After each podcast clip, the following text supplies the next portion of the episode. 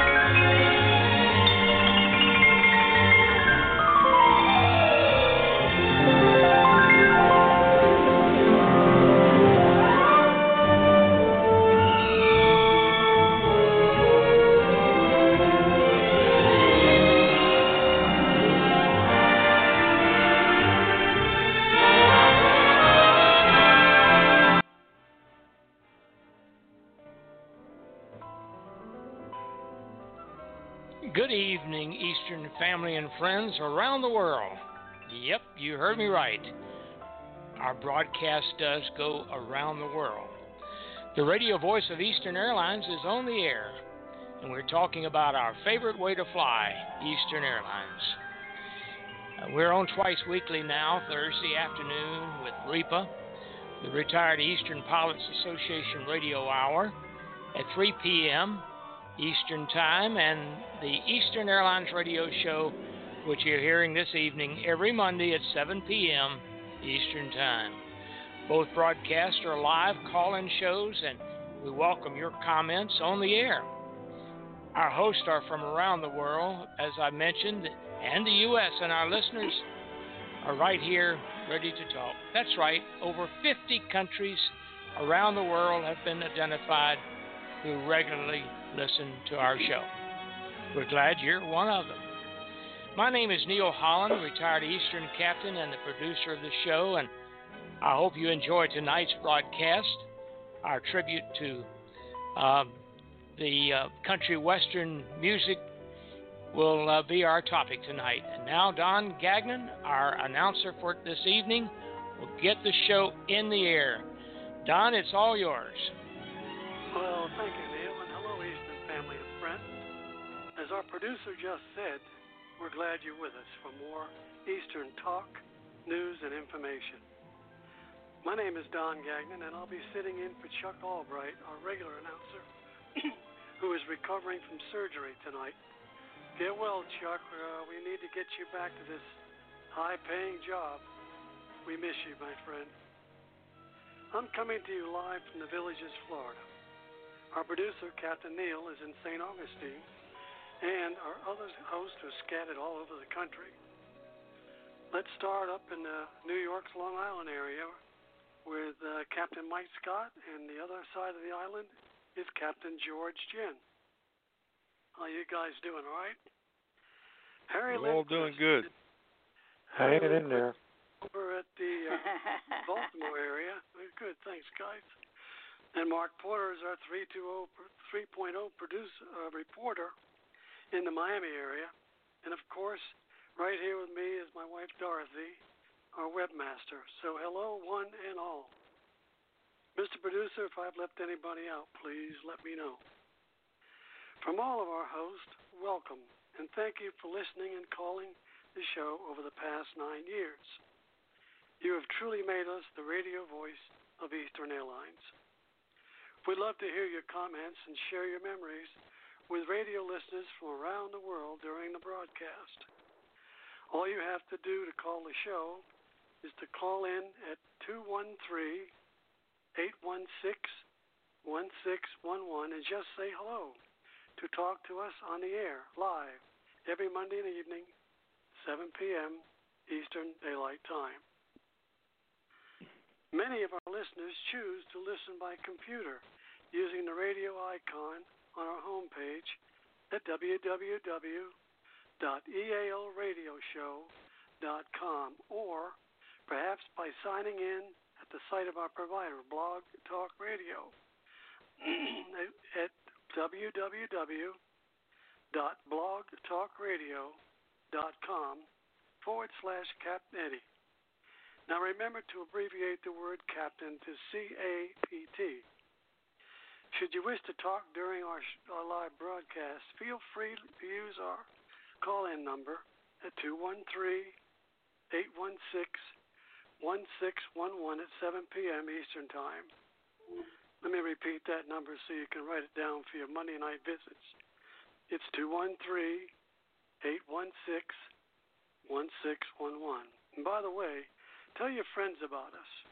Our membership is growing, and we're now up to 1,052 Eastern family and friends.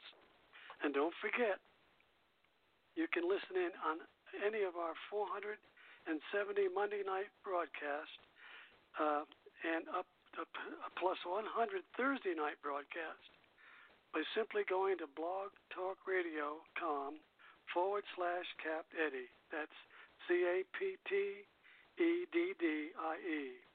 And scrolling down through the archives of each briefly described broadcast. We're nearing 600 episodes now, and all because of listeners like you wanting to talk about Eastern Airlines. Our lines are always open for calls, and if you choose not to participate and talk live with our host, we ask that you please mute your phone as our producer does not have the capability of filtering out background noises, such as barking dogs, slamming doors, ice cubes and beverages, ringing phones, etc., etc. That's why we put the mute button feature on phones. So now I see it's, uh, that we're number one for takeoff. So, Captain, let's get number 476 in the air. Eastern 476. This is Toronto Tower. You're cleared for takeoff. Wind 10024, runway 13 right, clear for takeoff. Yeah, Roger, Toronto Tower, Eastern 476 is on the roll.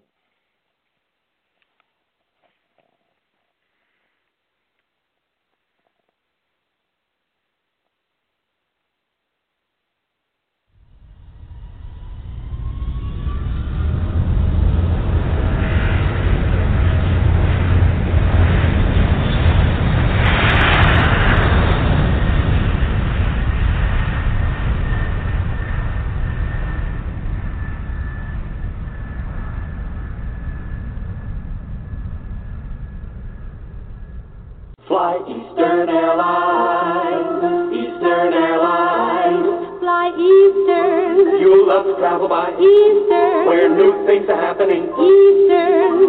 Fly Eastern Airlines from the ground up, Traveling on Eastern's easier. from the ground up. Eastern service is speedier. Fly Eastern Airlines, Eastern Airlines. Our show tonight will take us through the origins of country music that can be found in Southern recordings. In the uh, Southern recordings, the Appalachian fiddle players made in the late late 1910s. It wasn't until the early 20s, however, that country music as a viable recording genre took hold. The first commercial country record was made by Eck Robertson in 1922 on the Victor Records label. Vernon Dalhart had the first national country hit in 1924 with the record The Old 97. That one must have been a hard one to find, Mr. Producer. You have it there? We got it. Here it comes.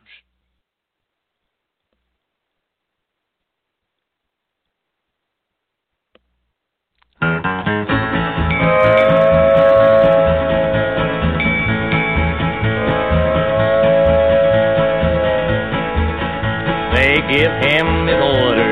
Monroe, Virginia. Send Steve, you're way behind time. This is not 38, but it's old 97. You must put her in Spencer on time. Then he looked around and said to his black greasy fireman, just shovel on a little more coal. And when we cross that white oak mountain, you can watch old 97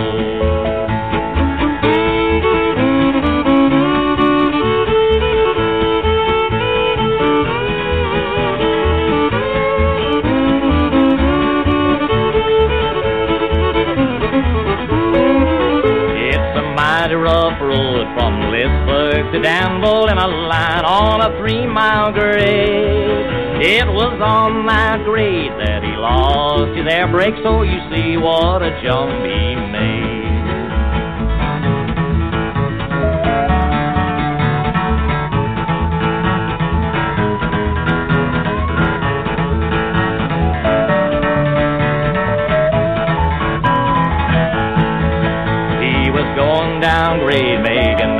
Miles an hour when his whistle broke into a scream. He was found in the wreck with his hand on the throttle and scalded to death by the steam.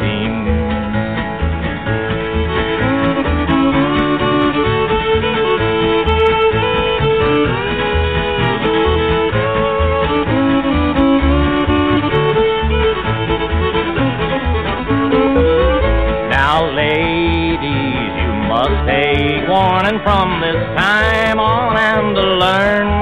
Never speak harsh words to your true love. A husband, he may leave you and never return.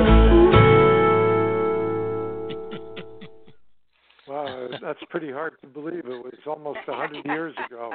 I know yeah. it. Well, you just you just heard the Hank Snow version of that song, which was very popular with other recording artists uh, that subsequently came along, like mm-hmm. Johnny Cash. But most historians point to 1927, the year Victor Records signed Jimmy Rodgers and the Carter family. I hope that was no relation to Jimmy, as the true moment country music was born. We mentioned Victor Records as the label showed a picture of the old Victrola record player with the dog looking into that strange large opening in the horn like speaker as if wondering what the heck was the strange noise coming out of that contraption? Mike, you're up. That's right, George. That label served them well. Jimmy Rodgers, known as the father of country music, was an instant national success.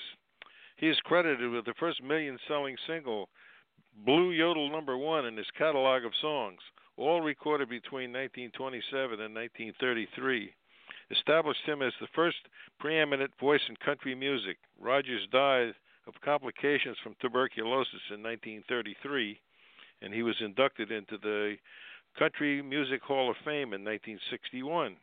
Now, Mr. Producer, uh, do you have that Blue Yodel number one hit in your archive? Here we go.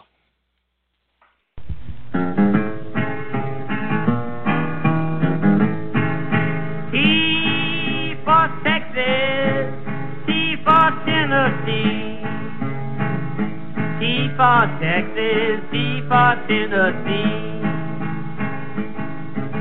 T for Thelma, that gal that made a wreck out of me.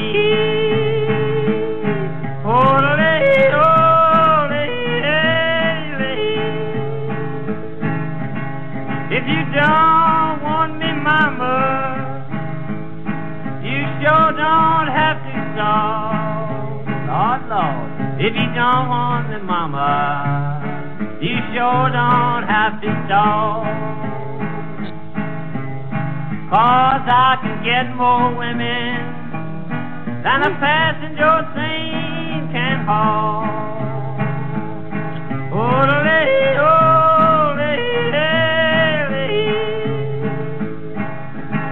I'm gonna buy me a pistol just as long as I'm called. Lord, Lord, I'm gonna buy me a pistol just as long as I'm called.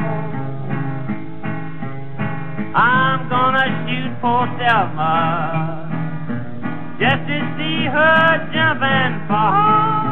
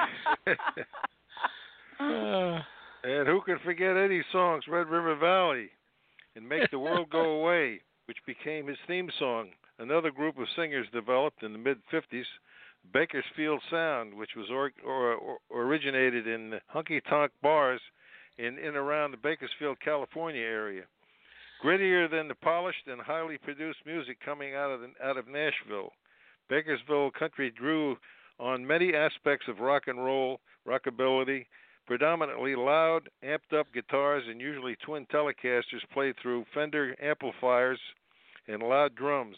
The biggest Bakersfield stars of the day included Buck Owens, the Baron of Bakersfield, Merle Haggard, and Webb Pierce. Mr. Bedusi, do you have any of those Merle Haggard songs sitting in your archives there? oh, golly, Pete, let's see. Uh, I do. I think we skipped. Did we skip uh, the Carter family? No, we Yeah, I haven't had that did. yet. Yeah. Okay, we did skip Did the we? Carter family, didn't we? Yeah, Yeah, let's Yeah, we did. let's on. let's play a little Carter family music because they're right in there too. And uh, here we go. Here's the, here's what the Carter family call the sunny side.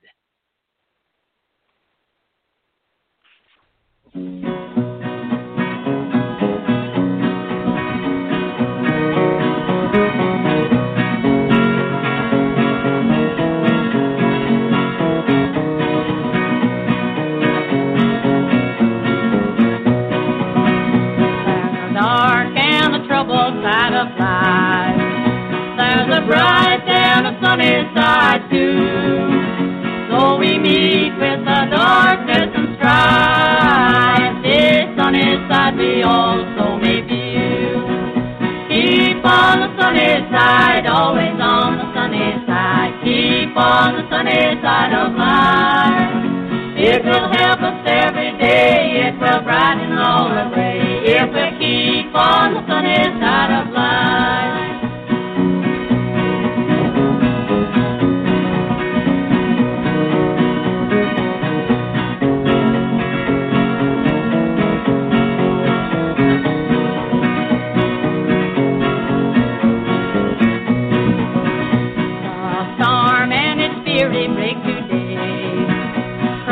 Hopes that we cherish so dear. Clouds and storm will in time pass away. The sun again will shine bright and clear. Keep on the sunny side, always on the sunny side. Keep on the sunny side of life. It will help us every day. It will brighten all the way. If we keep on the sunny side of life.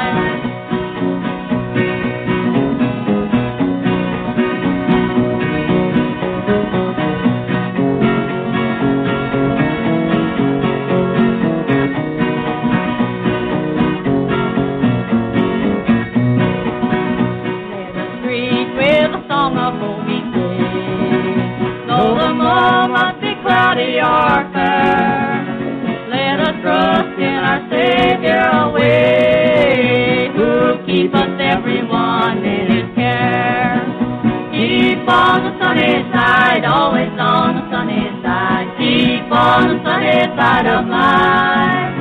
It will help us every day. It will brighten all the way. If we keep on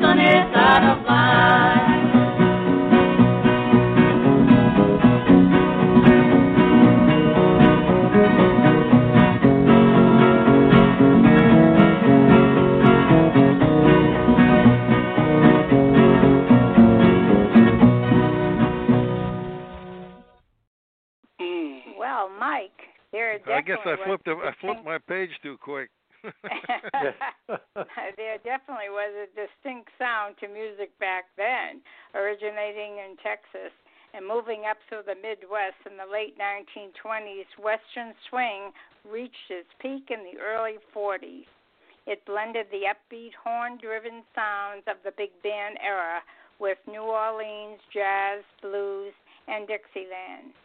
Drums were first incorporated by Western swing, and the eclectic musical mix, including saxophones, pianos, and a Hawaiian instrument called the steel guitar. Prominent Western swing figures included Bob Wills, the king of Western swing, the Light Crust Doughboys, and Milton Brown, the father of Western swing. Mr. Producer, do you have by any chance a song by any of those we just mentioned? I think you'll like this one, Dorothy. Okay.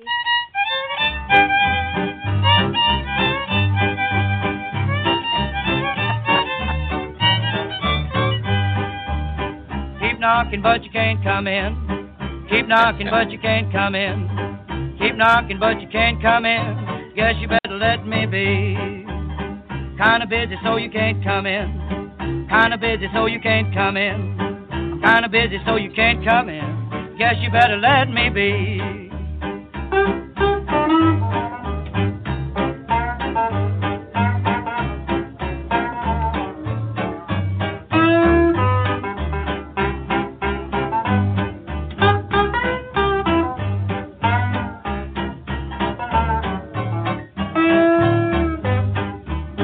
Had your chance, so you can't come in. You had your chance, so you can't come in. Had your chance, so you can't come in. Guess you better let me be. Shake my doorknob, but you can't come in. Shake my doorknob, but you can't come in. Shake my doorknob, but you can't come in. Guess you better let me be.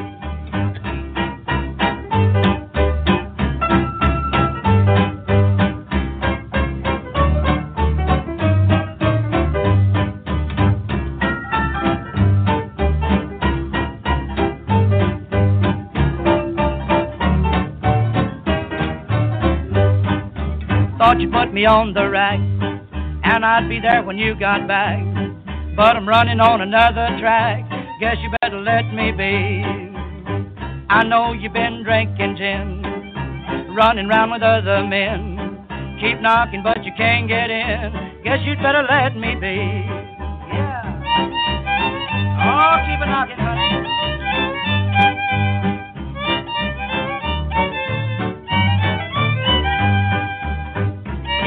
Booting, but you can't come in. Keep booting, but you can't come in. Busy booting, but you can't come in. Guess you better let me be.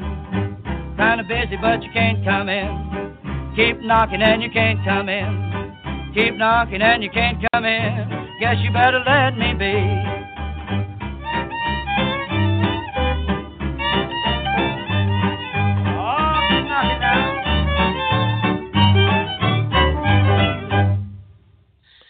Sure, not a Neil Diamond song, is it?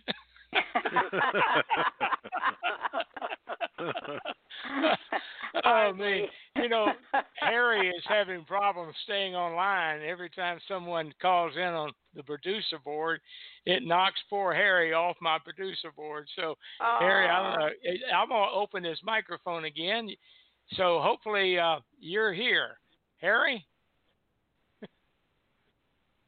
Harry. Well, I thought he was here. uh, Dorothy, Dub, Dub the father of bluegrass. Let me let me hit his uh, microphone again. Uh, Harry Lindquist, are you with us? Kitchen Table Radio. My golly. Dub the father of bluegrass, Bill Monroe is credited with first popularizing, popularizing bluegrass. That was a form of old time mountain hillbilly music with its origin in Great Britain. Can you believe that? And Western Africa. I thought it was in Georgia, Mississippi, and Alabama.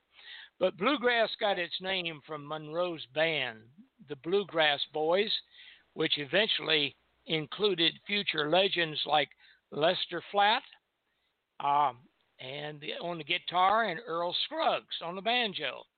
And after six years, Flatt and Scruggs struck out on their own, and in 1949, they were a great success. Bill Monroe was inducted into the Country Music Hall of Fame in 1970, and uh, the, Ro- the uh, Rock and Roll Hall of Fame in 1997. Uh, now let's listen to Flatt and Scruggs on this next one. I think you're going to like this one too. Harry, I'm going to open up your. Are you with us, Harry? Yes, I'm here. Okay, Oh, well, I just read your part. So, I know, thanks. all right, uh, we got you on the next go around. Let's play a little bit of Big Black Train by Flatt and Scruggs. Should be good. Well,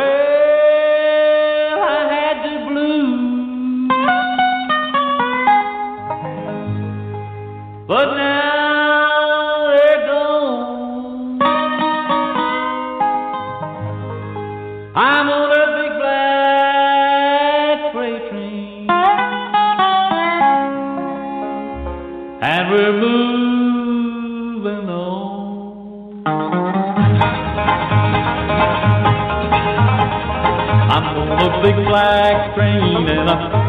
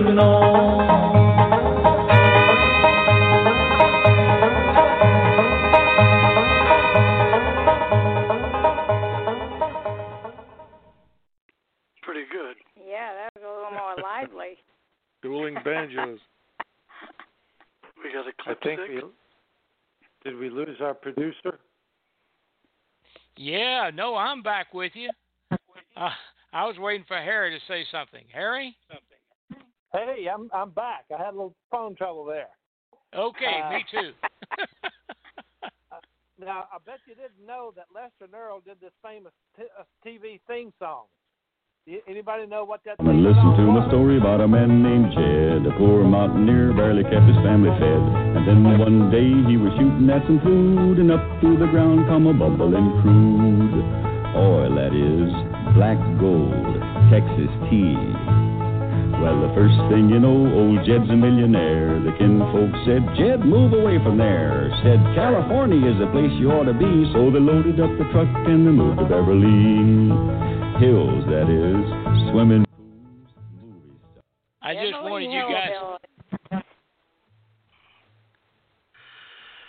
Well, Harry, everybody knows the Beverly Hillbillies and Jed Clampett, the head of the clan. And of course, we all watched the cowboy shows back then. The cowboy films of the 1930s contributed greatly to the evolution of country music. Stars like Roy Rogers, the king of the cowboys, and Gene Autry parlayed their music careers into highly successful acting careers. Much of the great music uh, came from the era when one was was written specifically for the movies. These films flourished at the box office. Their soundtracks were pressed into vinyl, and buying public ate them up. Great cow, great cowboy stars of the era also included Roger's wife, Dale Evans, and the Sons of the Pioneers, and Spade Cooley. Now let's listen to Roy and Dale sing their sign-off music to their very successful TV show.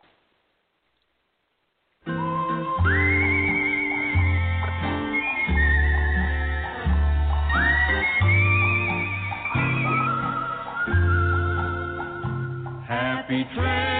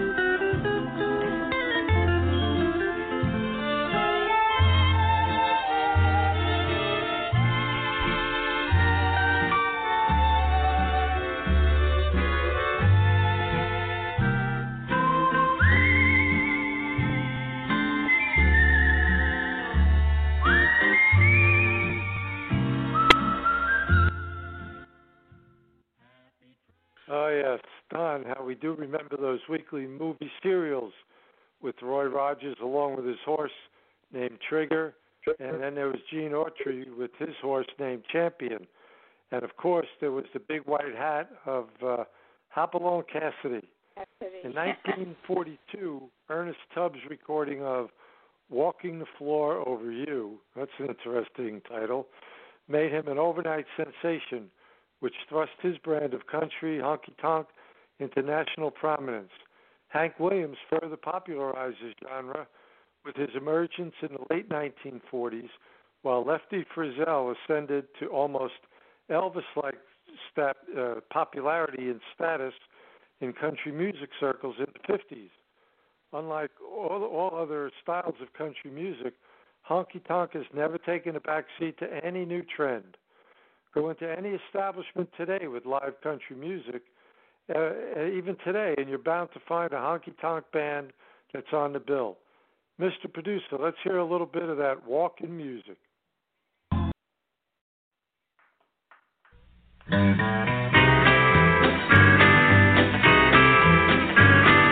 walking the floor over you. I can't sleep a wink, that is true. I'm hoping and I'm praying as my heart breaks right in two. Walking the floor you away. You said that you'd be back in just a day. You broke in your promise and you left me here alone. I don't know why you did, dear, but I do know that you're gone. I'm walking the floor over you. I can't sleep a wink, that is true. I'm hoping and I'm praying as my heart breaks right. Walking the floor over you. Oh, Billy Byrd now. You too, buddy.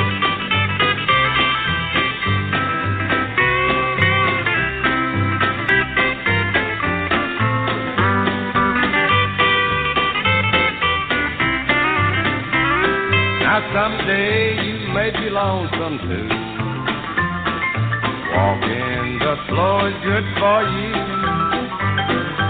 Just keep right on walking and it won't hurt you to try. remember that I love you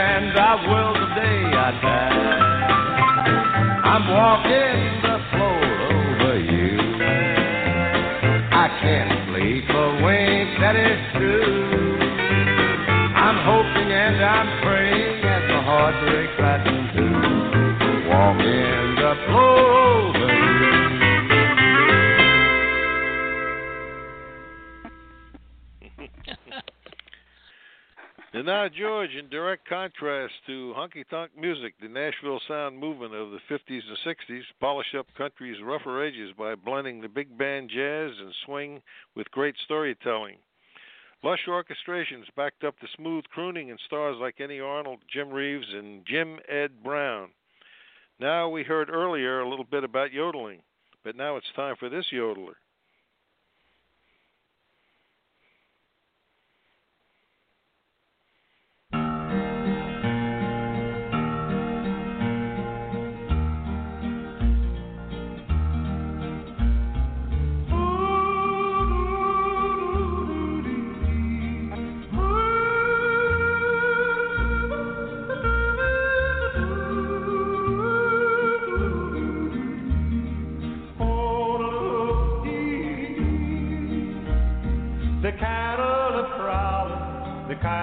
Are howling, out where the dog is. Where spurs are a jingling, a cowboy is singing this lonesome cattle call.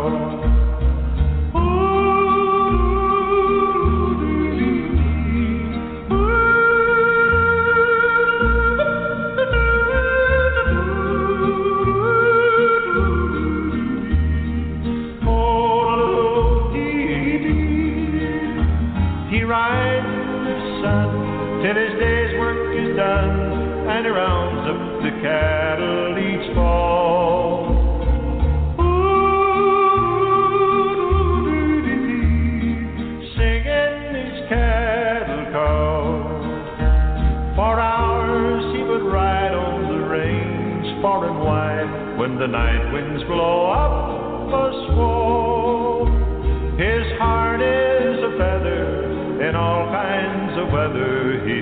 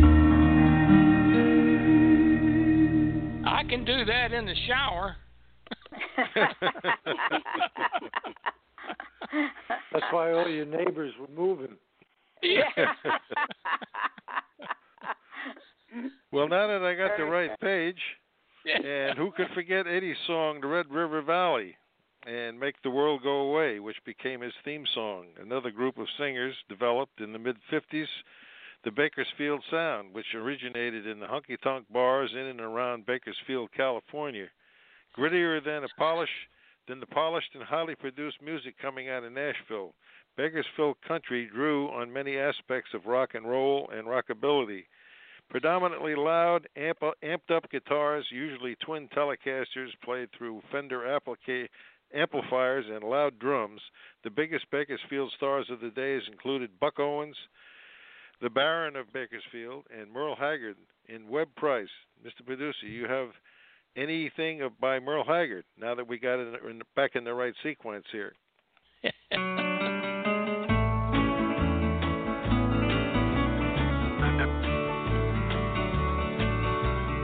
We don't smoke marijuana in Muskogee. We don't take our trips on LSD. We don't burn our draft cards down on Main Street. Cause we like living right and being free. We don't make a party out of loving. But we like holding hands and pitching woo. We don't let our hair grow long and shaggy. Like the hippies out in San Francisco do. And I'm proud to be an Okie from Muskogee. A place where even squares can have a ball. We still wave old glory down at the courthouse. And white lightning still the biggest thrill of all. Leather boots are still in style for manly footwear. Beads and Roman sandals won't be seen. And football's still the roughest thing on campus. And the kids here still respect the college dean. And I'm proud to be an Okie from Muskogee. Place where even squares can have a ball. We still wave old glory down at the courthouse. White lightning still the biggest thrill of all. And white lightning still the biggest thrill of all.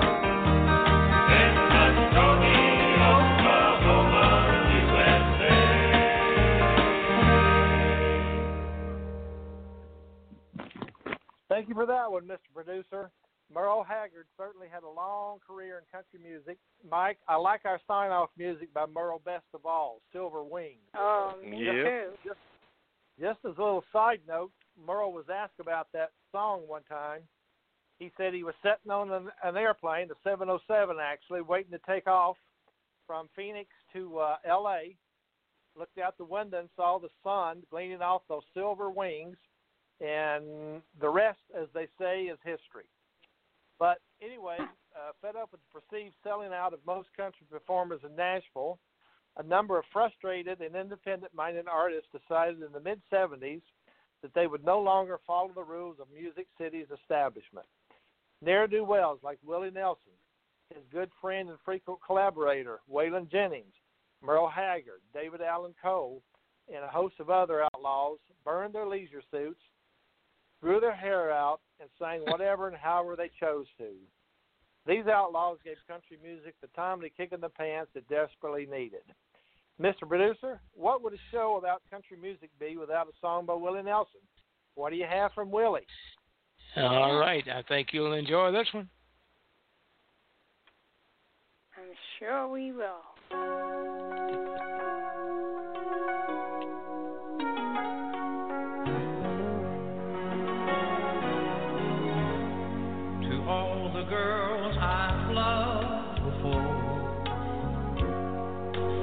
Travel in and out my door,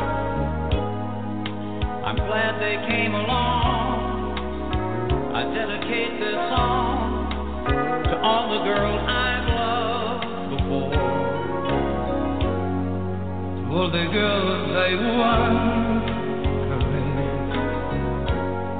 and may I say I felt the pain for helping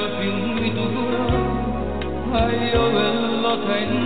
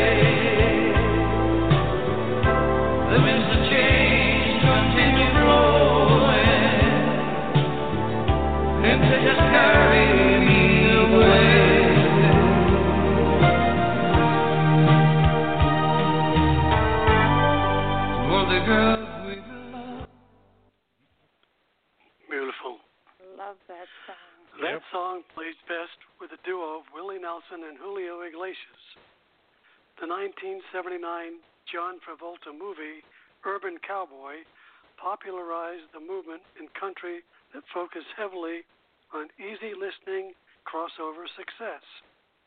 Artists like Johnny Lee, Dolly Parton, and Mickey Gilley scored major hits on both the country and pop charts, while the Outlaws of the mid 70s saw their music wane in popularity. History has proven that much of the music from this era, referred to as by some as country's disco era, was quite disposable. However, a number of notable artists did emerge during that time, that dark period to forge wonderful careers, including the great group of Alabama, George Strait, Reba McEntire, and Stevie Wonder. Yes, and Don, uh, the list of superstars who debuted in 1989 reads like a future country music hall of fame induction class. Garth Brooks, Clint Black, Alan Jackson, Travis Tritt, and Dwight Yoakam all scored their first country hits in 1989. They drastically altered the direction of country music by infusing a youthful vitality and rock and roll mentality into a genre that was quickly growing stale and predictable. The amazing class of 89 bridged the gap between the 20th and 21st century country music. Well, that's our show, and uh, you know, I didn't start liking country music until, well, I got uh, got a few too many drinks at the bar. Started listening to the stories guys on both sides were telling me about, you know, being left by their ladies, and it seems like to me that's the way country songs were written for a long, long time. And um, but at any rate, I I really enjoy that genre of uh, of music. I really do that and smooth jazz. Those are my two favorites. Yeah. How about you guys? What's what's your favorite? Well, I, I had a, uh, of course, country music. I liked it as soon as I heard it. But you know, it's the old story with a if you got a dump truck and a dog, that's what they're all about, and ex-girlfriends and wives and all that. It was always great.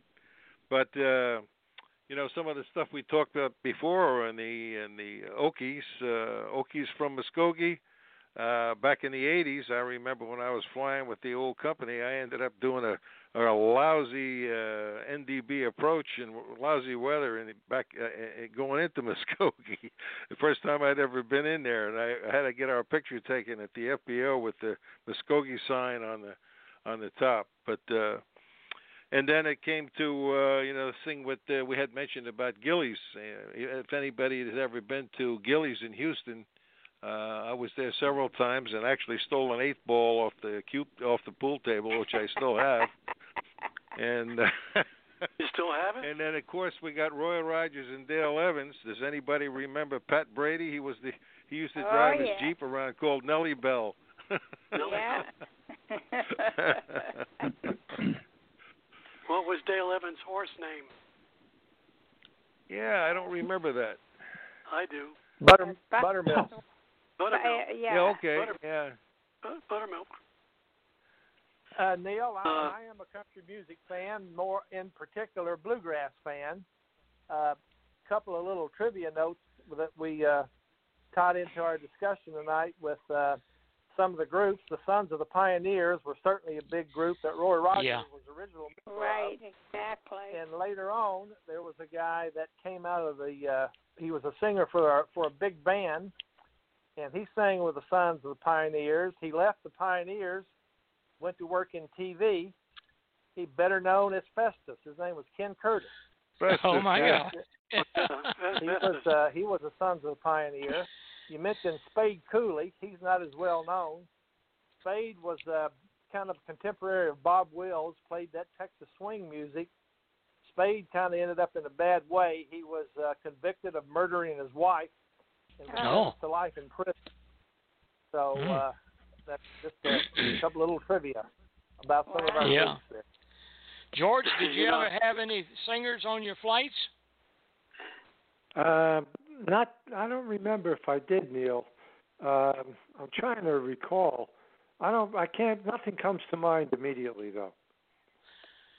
Yeah.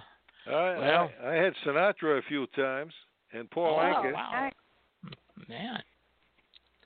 That would have been great. Yeah.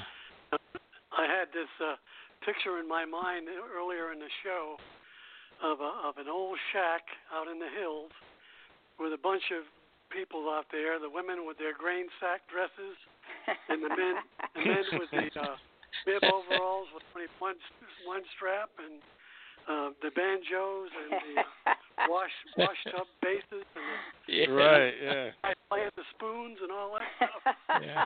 Yeah. It just brought it to my mind. The Well- luckier you get, the better it sounds. There you go. There you go. Well, you know, I always I, I like that Billy Joel song that uh, I think came out of New York up there in the bars, the Piano Man. Oh, yeah. That was one of my Yeah. favorite. Piano Man, So- yeah. I think Billy Joel sang that, didn't he? Yes, Yes, he did. Yes, Yes, did. You know, He- he Neil. Neil he, Yeah, he Bill- wrote it. Billy Joel. Billy Joel lives about a mile from my home. Oh, my oh, golly. Hey, Yeah. Yeah. boy, Wow. that's wonderful. Do you Well- ever get to see him? Yeah, he um we had a, a thing about 10 years ago oh, trying to save this uh wetlands around here. We had a group and we had a meet uh like a a dinner here in town and he showed up and entertained everyone.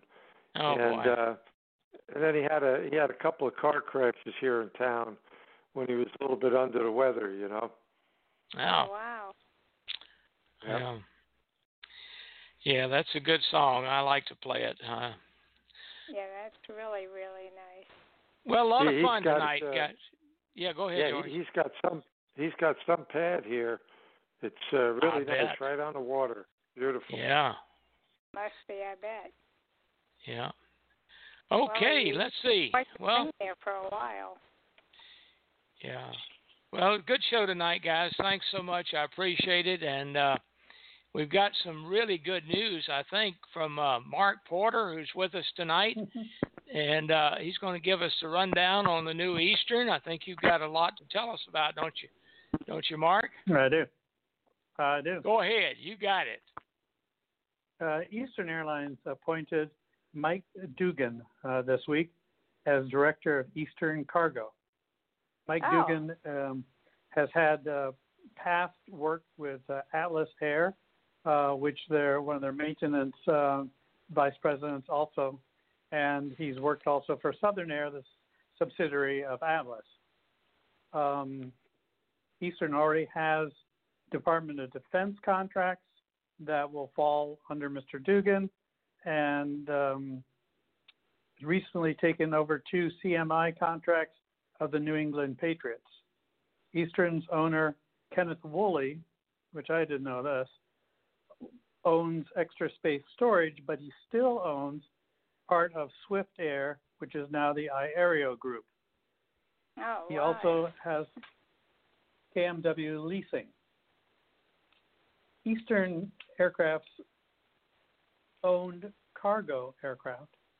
They have two 747-400 BCF, Boeing converted freighters. They have two DC-10-30 freighters and one 767-200 freighter. Hmm. Um, Jet Midwest has two 747-400 freighters that just came in from Qantas. They're in the process of converting a 777-300 into freighter. Oh, Um, Easter- Eastern has been on the move this week. It Yeah. will only hold uh, 80 tons, uh, but still has a lot of space left. The way the aircraft, I was explaining the way the aircraft is situated with the two engines, it can only hold the, the uh, 80 tons, which is still quite a bit. But the 747s that they have, if they get all four of the 747s, um, that's a lot of uh, cargo. They're going to try and fill in where Atlas, where Atlas, where yeah, where Atlas and um, DHL and uh, Amazon can't, and work for them basically, leasing their aircraft and pilots to them, so they won't compete directly with them. Hmm. Um, Eastern is going to be using its 777 uh, that it acquired, um, which is N771, um, for Department of Defense, charter, and commercial flights into South America. Um, remember that aircraft has 452 seats, so there are some tall people like myself that are going to be really crammed in those aircraft. Yeah. Uh, currently, there are four more 777s to join Eastern's fleet. Three that are ER extra range, and one that is long range. And there are five more 767s to join Eastern's fleet. Eastern currently is refurbishing all interiors of their 767 aircraft into all leather seating. Oh, wow. This has been long overdue as the Eastern aircraft interiors are rather old looking. And plus, with the COVID, the cloth is Right. hard to disinfect versus the leather. And if um, something spills on the leather seat, a baby goes pee, leather is quickly to, to wipe down. It's a, it weighs more, but it's a much better deal. Um, Very good. they're, they're probably going to be getting a lot of the leather seats from the Qantas 747s. Um, I was looking at that, but those seats are really in amazing condition. Um, I saw the interiors and they're blue and everything, so they fit perfectly into Eastern's business class and economy seating. Um, I've never really seen uh, uh, leather seats on any flights I've taken, so that's amazing. Yeah, uh, Southwest uses nothing but leather, um, but a lot of the other companies, um, and, and they last forever. The leather, which is great. Um, the cloth, just bodies rubbing on the cloth, wears out rather quickly. Oh yeah. Eastern's Eastern seat pitch is 31 inches instead of the normal, which is 32 to 33 inches. Um, even on a five-hour flight, that seat pitch can get pretty bad for me. Um, whereas even American will pull out 33 inches, and on the 10-hour flight to Uruguay, then you're still getting cramped, but at least it's not 31 inches. So for someone six foot one like myself, you have to pray that person doesn't put the seat back in front of you. Hey, Mark. Mark, are they Yeah. still are the airlines today practicing uh, spacing because of the virus, uh, or is that over now? Are they just normal Southwest, seating? Southwest and Delta are. The rest have thrown it into the air, and the report came out that over long distance flights, the virus is very contagious. So it behooves the airlines to make that spacing like Delta does. Um, Boeing came out, uh, was it four years ago, with a laboratory that, after the door is closed, is totally disinfected uh, within three minutes every time because the, the lighting, the UV lighting comes on and disinfects everything in there. Now, it still may be moist or something, but it's disinfected. And you can even brush your teeth in the water that comes out of the tap because a, a UV light hits that water and it's totally sterile. Hmm. And I would think, especially for women, that would be a very important thing to go into a bathroom that would be sanitary. Hmm. That would be and with wonderful. Eastern having such a small fleet, it's probably 16 to 22 toilets. yeah, Mark. Guys like us, you know, we still use Sears Roebuck catalog products. yeah, I know. That's true. Guys have it a lot easier, but I'm thinking of the the women, and the women would say, no, let's, you know, the first airline that installs them, the women will say, no, I know, let's pay a hundred dollars more and travel on Zip Up Airways because they got those frickin' toilets. You know, yeah, that's so true. and Uh, uh, if I Eastern Eastern I notice is, are you there? Yeah. Go ahead. Okay. Eastern, I notice, is flying every two weeks into Uruguay. Every two weeks. Now, they can call it what it is repatriation or something like this. There are no repatriation flights going on now from Uruguay, really. But it is bringing Uruguayans into the United States and any Americans. So it is a commercial flight, kind of. And it's perfect timing because they're going into their summer. Yeah. Yeah, we're listening. Yep. Oh, okay. I, I wasn't sure people could hear me. Uh, so Yep. the the resort areas like Punta del Este, they are like Cannes in Europe, and come December they are going to be full. That's So really I excellent. think the timing is Yeah. yeah, and um, I've written the CEO and I said, you know, because they do a lot of work with Am- Amaszonas uh, Líneas Aéreas down there, a small airline, but it handles all the groundwork. But they also have Embraer 195s that do fly to downtown Buenos Aires and to Punta del Este. Those are just the two perfect destinations that you could interconnect, uh, have interline agreements with for your passengers. Well, they should make a lot of revenue then. Oh yeah, I mean even if you have to pay fifty percent to that that airline for people going on to Buenos Aires or going on to Punta del Este, I mean you need to see Punta del Este. Oh my God, it is gorgeous. There are just miles and miles and miles of beach. The ocean is fit for the penguins, but the beach is beautiful. The people are very are very nice, and all the people come in from Brazil, southern Brazil, uh, the towns Eastern is going to uh, serve, like Belo Horizonte and um, too Pura bad. And stuff like that, and they go into uh, there, um, and those that's where all the um, Sports Illustrated models, for example, are found because they And come too in bad, from. uh, Mark, Mm-hmm. that you Yeah. don't encourage them to have some sort of a television commercial on that that area, uh, so that people will know about it. I mean, I didn't I didn't even know about that.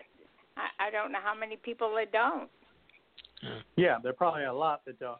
Um, my ex-wife's dad owns 40 pieces of property right on the ocean there. So I mean, Wow. I was married to an Uruguayan and know all about that country. And it really, it and it.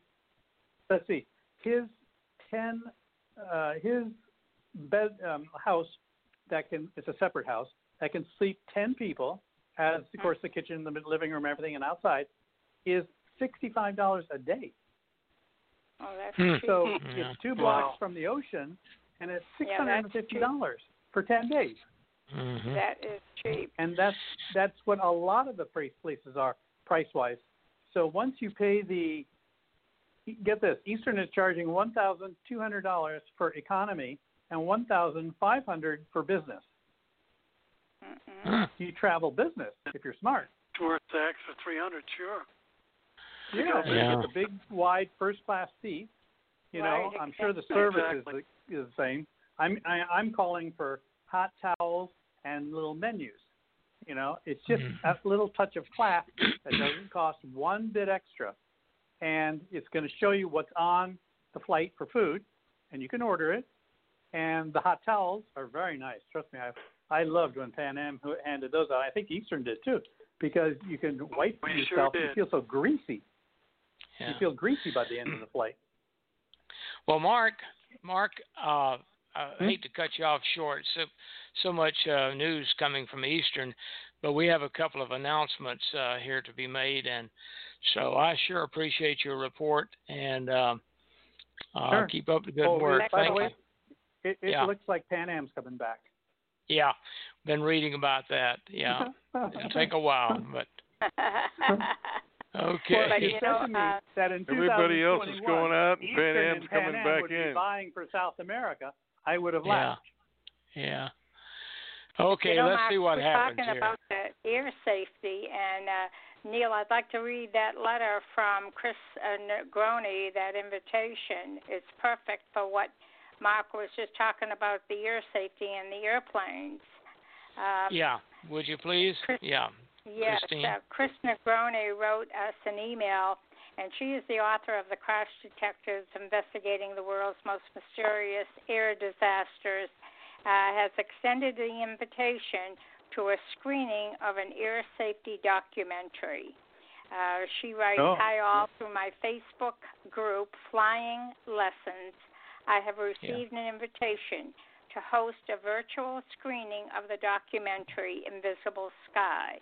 I've watched this film several times already and find it has many interesting points about air safety and the NTSB investigation process. The uh, if you want to uh, see what she's looking at at Flying Lessons, it's www.facebook.com forward slash Invisibles Sky Film, and that's an S on Invisibles.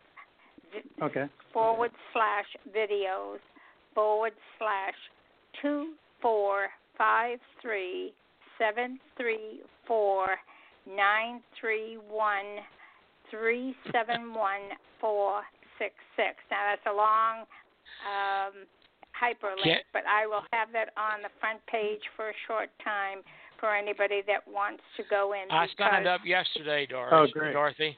I signed up yesterday. Yes, I, I I did when you when I received this letter. I have that on Yeah. too. It's going to be tomorrow night. Yeah. Uh, the organizer has graciously allowed Christine to extend this invitation to others who might be interested. The film will be followed by question and answers with Jeff Guzzetti, formerly of the NTSB and the FAA, and she'll be moderating this discussion. Now, she can't register for us, so you have to follow the link and go in if you want to attend. Uh, she thinks it will be very thought provoking and well worth it. Uh, so, to attend, you must register in advance. So, the hyperlink of google.com will be on the website as well, and you'll be able to use that to uh, uh, go into this uh, register. And then once you register, you'll receive an email because they ask you to put your email in. So that's for that. But I also have uh, another thing about uh, Jim Holder and the breaking news of a vote by the REPA membership. You want me to read that, Neil? Yeah, real quickly, and then we'll finish it up. Okay.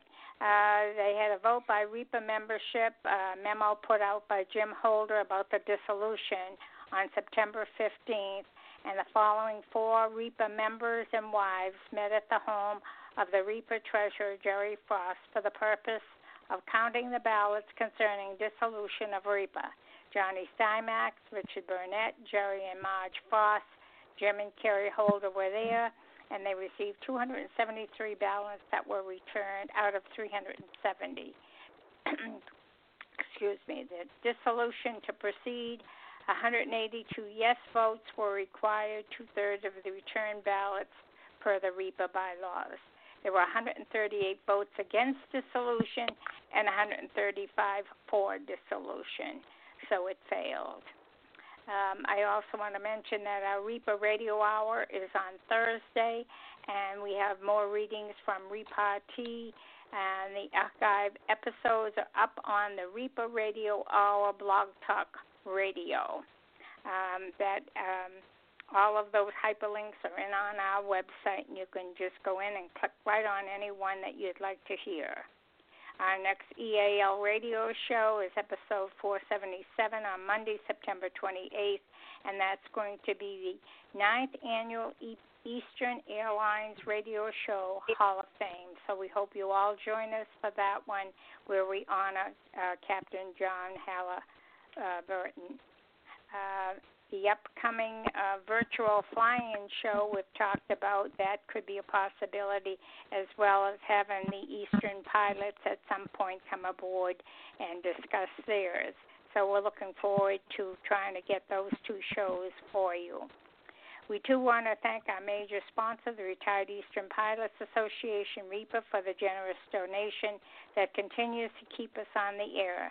Members can find on the home page under the sponsors tab their name under Platinum Falcon, as well as all, as well as all of our other con- contributions by our members, Gold, Silver, or Falcon. Folks, we're still looking for additional donors to be sponsors to help us keep the radio voice of Eastern Airlines going strong across the airwaves of our wonderful planet Earth. That's right, we're heard in many countries across the globe, as both Neil and Don mentioned. When you send in your donation of $40, you'll receive the signed copy of Neil's book, Wings of Many. It's a fun read by the Eastern people back in the days of Eastern air transport, and I'm sure you'll enjoy it. Send your correspondence and donations to Captain Neil Holland, EAL Radio Show, 9776 San Jose Boulevard, Suite 12B in Jacksonville, Florida, 33257. Uh, now, if any of our hosts have an announcement you might want to add? Okay, folks, and now we're approaching the airport and the end of our Eastern Flight 476 show. But we will be back next week sharing more great Eastern talk and special tribute to Captain John Halliburton, as I mentioned plan to be with us to hear this remarkable Eastern Air employee. It looks like we are entering the controlled airspace mm-hmm. of Washington, D.C. So, Captain, would mm-hmm. you please put us down gently at the Ronald Reagan Washington International Airport? Washington Tower to Eastern 476. You're cleared to land on runway 18. Roger, Washington Tower, Eastern 476. Clear to land, one eight. Down, three greens.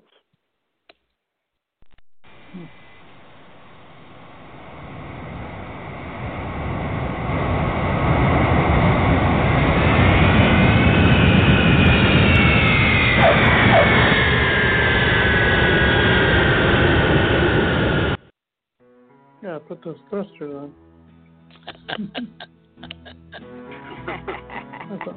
it's a short field.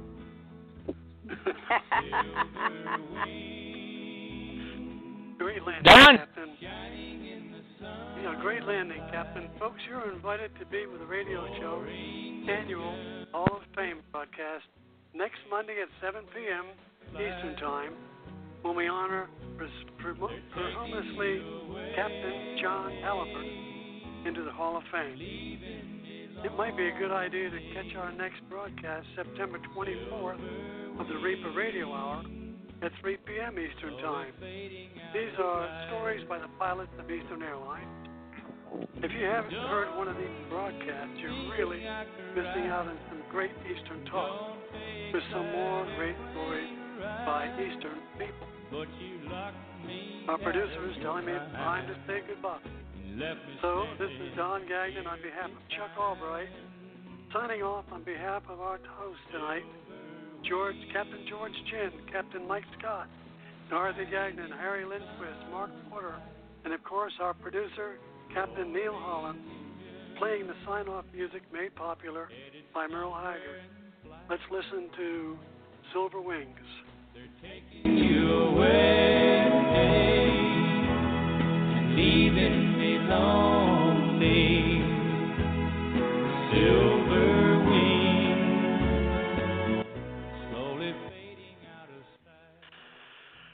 sight. Good night, Eastern family and friends from around the world. world.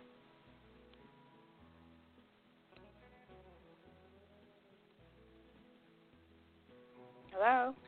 And Yeah, I'm here. good night, Eastern Airlines, wherever you are.